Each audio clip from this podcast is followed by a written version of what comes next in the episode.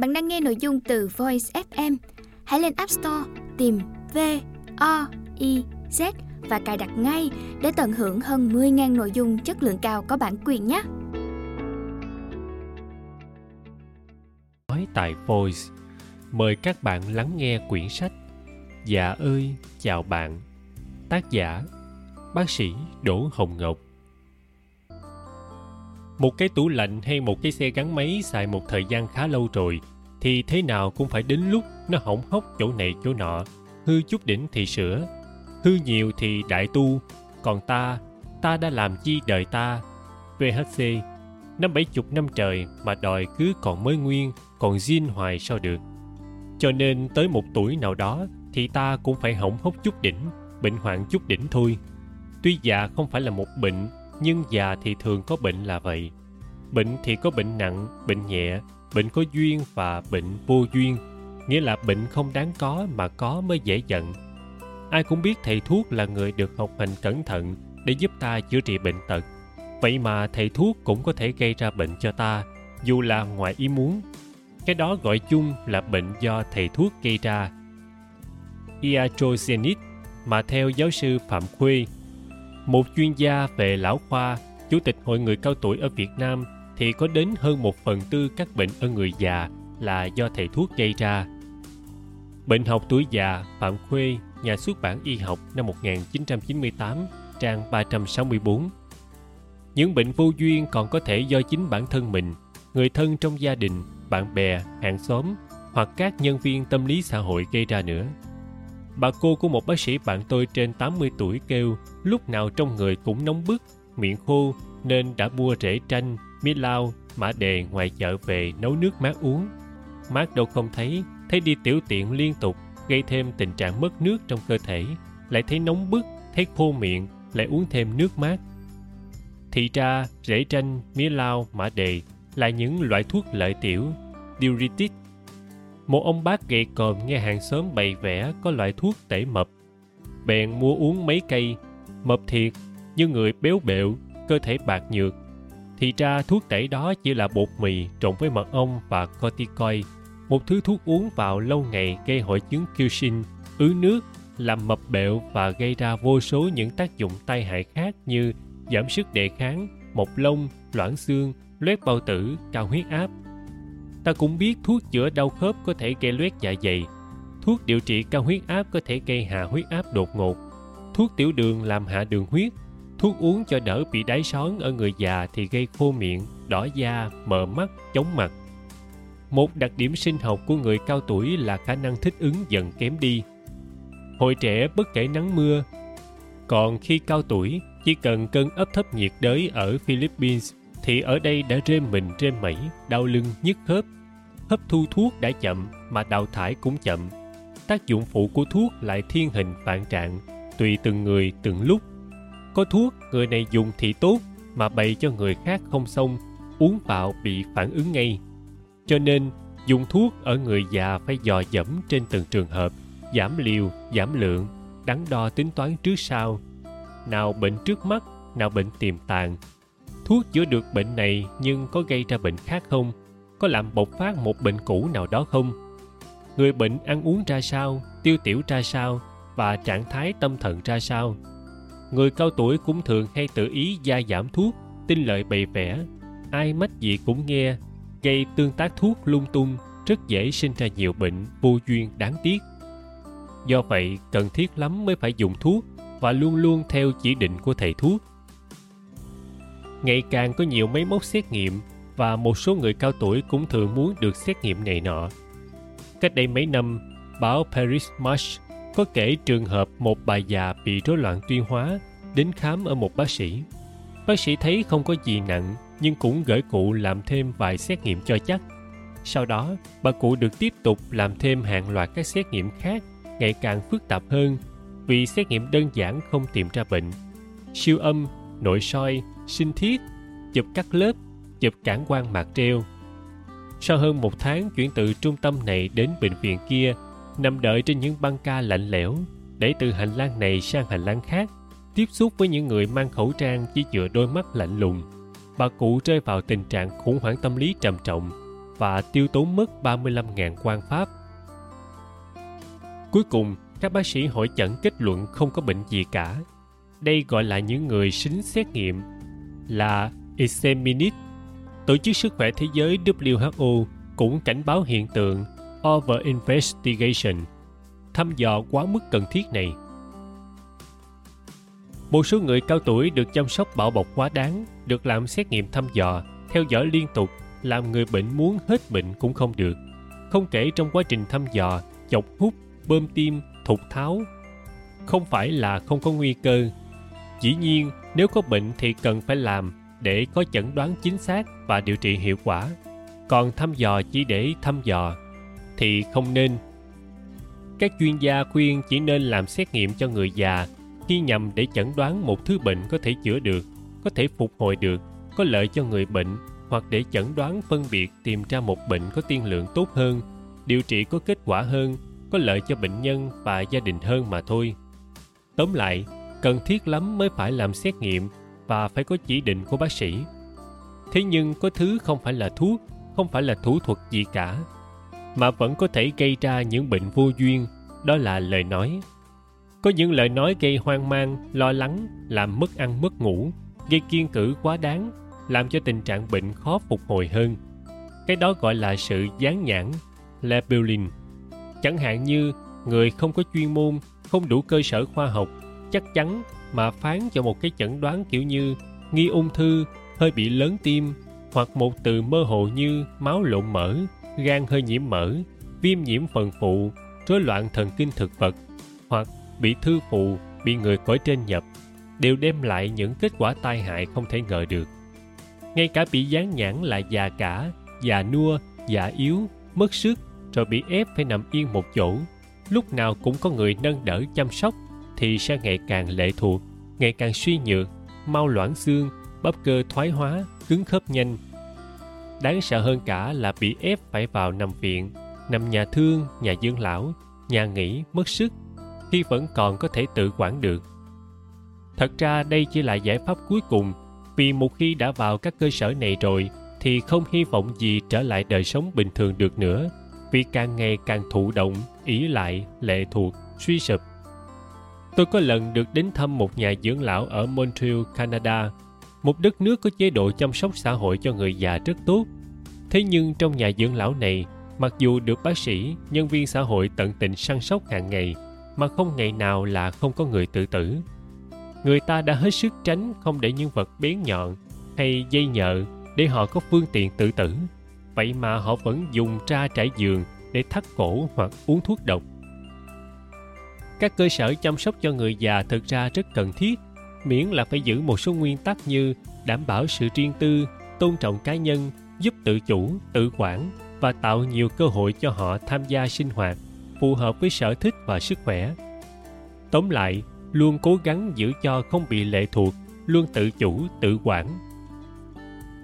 Tổ chức Sức khỏe Thế giới có một bản phúc trình cho thấy tuổi thọ con người ngày càng tăng, nhưng một số bệnh tật của tuổi già đã để lại những di chứng đáng tiếc. Họ khuyên cần phải thực hiện các biện pháp SHAPE để kéo dài tuổi thọ và nâng cao chất lượng cuộc sống. Trong đó, sức khỏe là yếu tố quan trọng nhất. SAFE là chữ viết tắt của smoking, thuốc lá, alcohol, rượu, food, thức ăn và exercise, luyện tập. Nghĩa là không nên hút thuốc lá để tránh ung thư phổi, bệnh phổi tắc nghẽn mạng tính. Bệnh tim mạch. Dĩ nhiên là một người đã nghiện thuốc lá từ nhỏ này đến tuổi cổ lai hy mà buộc phải bỏ cũng tội nghiệp, vì họ sẽ mất đi một phần chất lượng cuộc sống. Họ sẽ trầu trĩ buồn chán vì thiếu thuốc. Tốt hơn có lẽ chỉ cần khuyên bỏ được thì tốt, còn không thì cố gắng giảm bớt. Có một chuyện vui, bác sĩ nói với bệnh nhân, ông hút thuốc lá nhiều quá, ông không biết thuốc lá làm hại sức khỏe và giảm tuổi thọ ư. Năm nay ông được bao nhiêu tuổi? Tôi được 60 bệnh nhân trả lời, đó, thấy chưa nếu ông không hút thuốc thì bây giờ ông đã được 80 rồi bác sĩ nói, bớt rượu để tránh bệnh gan ruột, thần kinh tim mạch bớt thôi chứ không cấm hẳn. Bởi vì chính các ngài Tổ chức Y tế Thế giới cũng cụm ly trôm trả trong các buổi tiếp tân. Vấn đề là không được vượt quá mức cho phép. Còn mỗi ngày một cốc rượu vang và ly bia không cấm. Dinh dưỡng đúng cách với nhiều rau đậu, hoa quả, chất xơ để tránh ung thư, táo bón và bớt đường, mỡ, muối để tránh cao huyết áp, tiểu đường. Thường xuyên rèn luyện thể chất, đi bộ, bơi lội. Thực ra những điều này không mới. Nguyễn Bỉnh Khiêm, người sống đến 95 tuổi ở ta, từ xưa đã viết Thu ăn măng trúc, đông ăn giá, xuân tắm hồ sen, hạ tắm ao, rượu đến gốc cây ta sẽ nhấp, nhìn xem phú quý tựa chim bao. Măng trúc nhiều xơ, giá nhiều vitamin, mà mùa nào thức đó. Bơi lội rèn luyện thể lực cũng theo mùa. Rượu chỉ sẽ nhấp chứ không tu, không nốc, và chỉ nhấp dưới bóng cây thôi. Còn nhìn xem phú quý tựa chim bao, thì cái này tổ chức sức khỏe thế giới chịu, không thể hiểu nổi, nên không thể khuyên ta vậy. Hết phần những bệnh vô duyên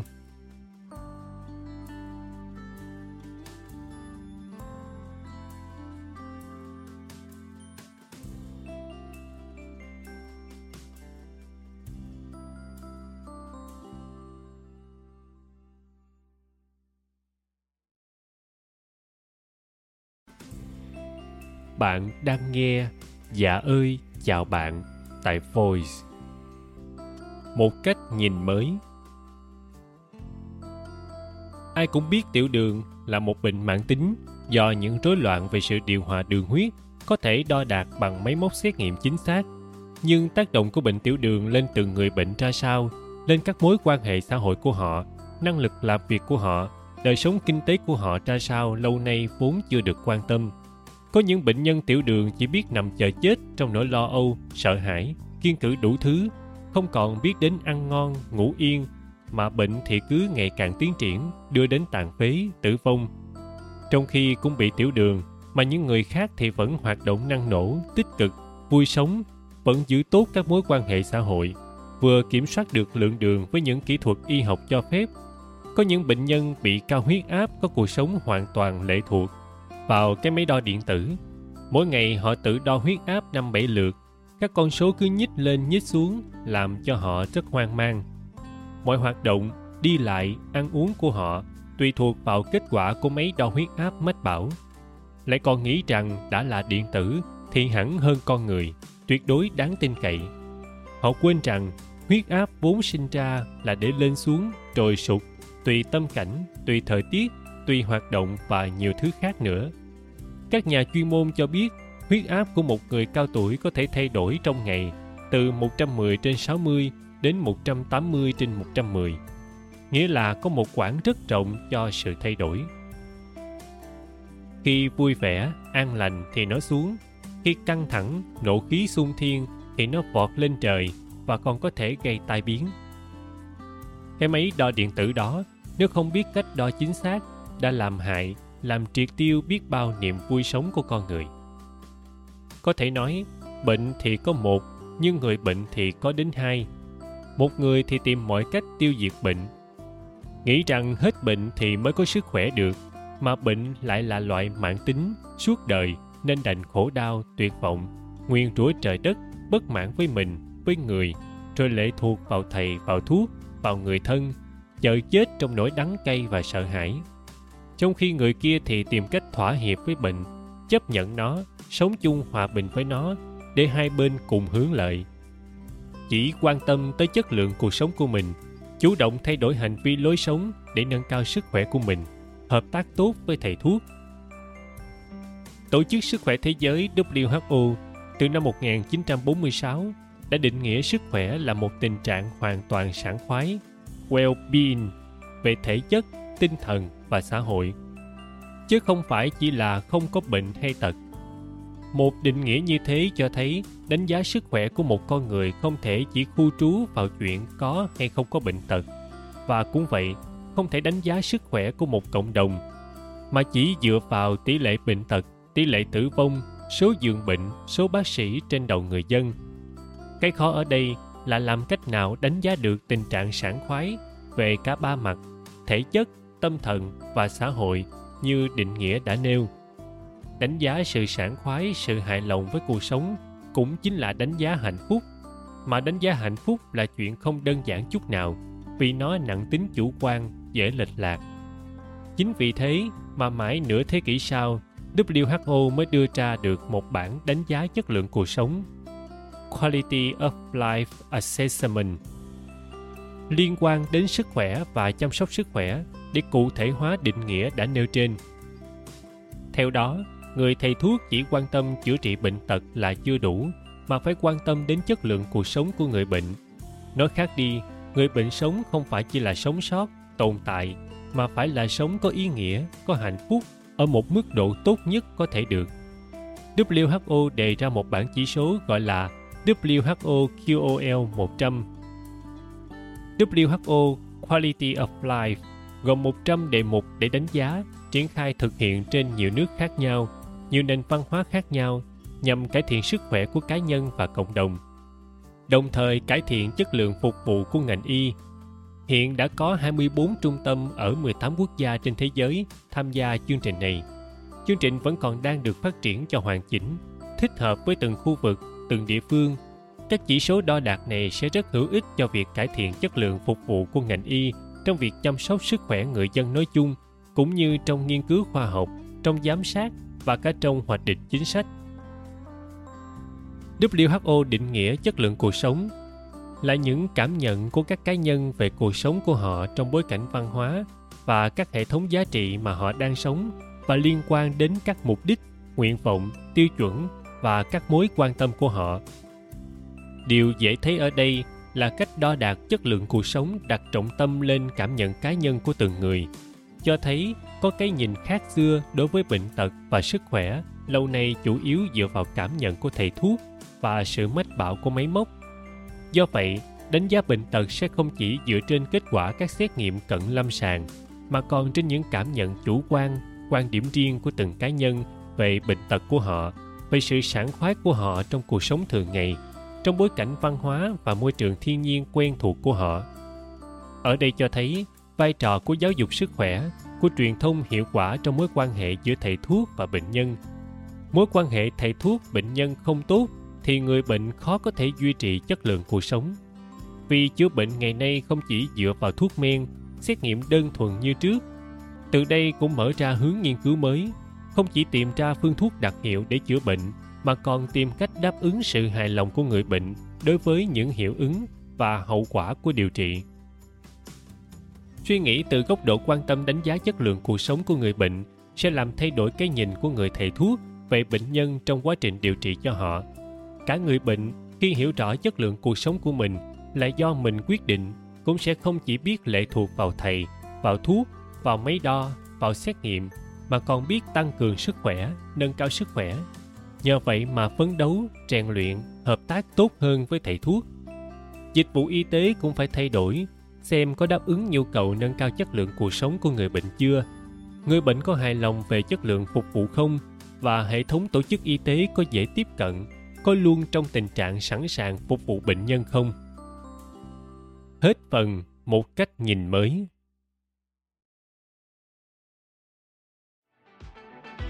Voi FM ứng dụng sách nói chất lượng cao, kho sách nói lớn nhất Việt Nam. Từ các tác giả sách bán chạy nhất, cùng nhiều thể loại nội dung khác, podcast, sách tóm tắt, truyện thiếu nhi, thiên và ngủ. Chia theo các hạng mục dễ tra cứu và được thể hiện qua các dòng đọc mượt mà. Hẹn giờ tắt để nghe trước khi ngủ. Điều chỉnh tốc độ nghe phù hợp với bản thân. Tải xuống để nghe không cần mạng chế độ lái xe, thao tác đơn giản và an toàn. Gần 20.000 người đã sử dụng và hài lòng, còn bạn thì sao? Tải ứng dụng Voi FM trên App Store hoặc Google Play để được nghe thử miễn phí ngay hôm nay. Voi FM, lắng nghe mọi lúc, bên bạn mọi nơi.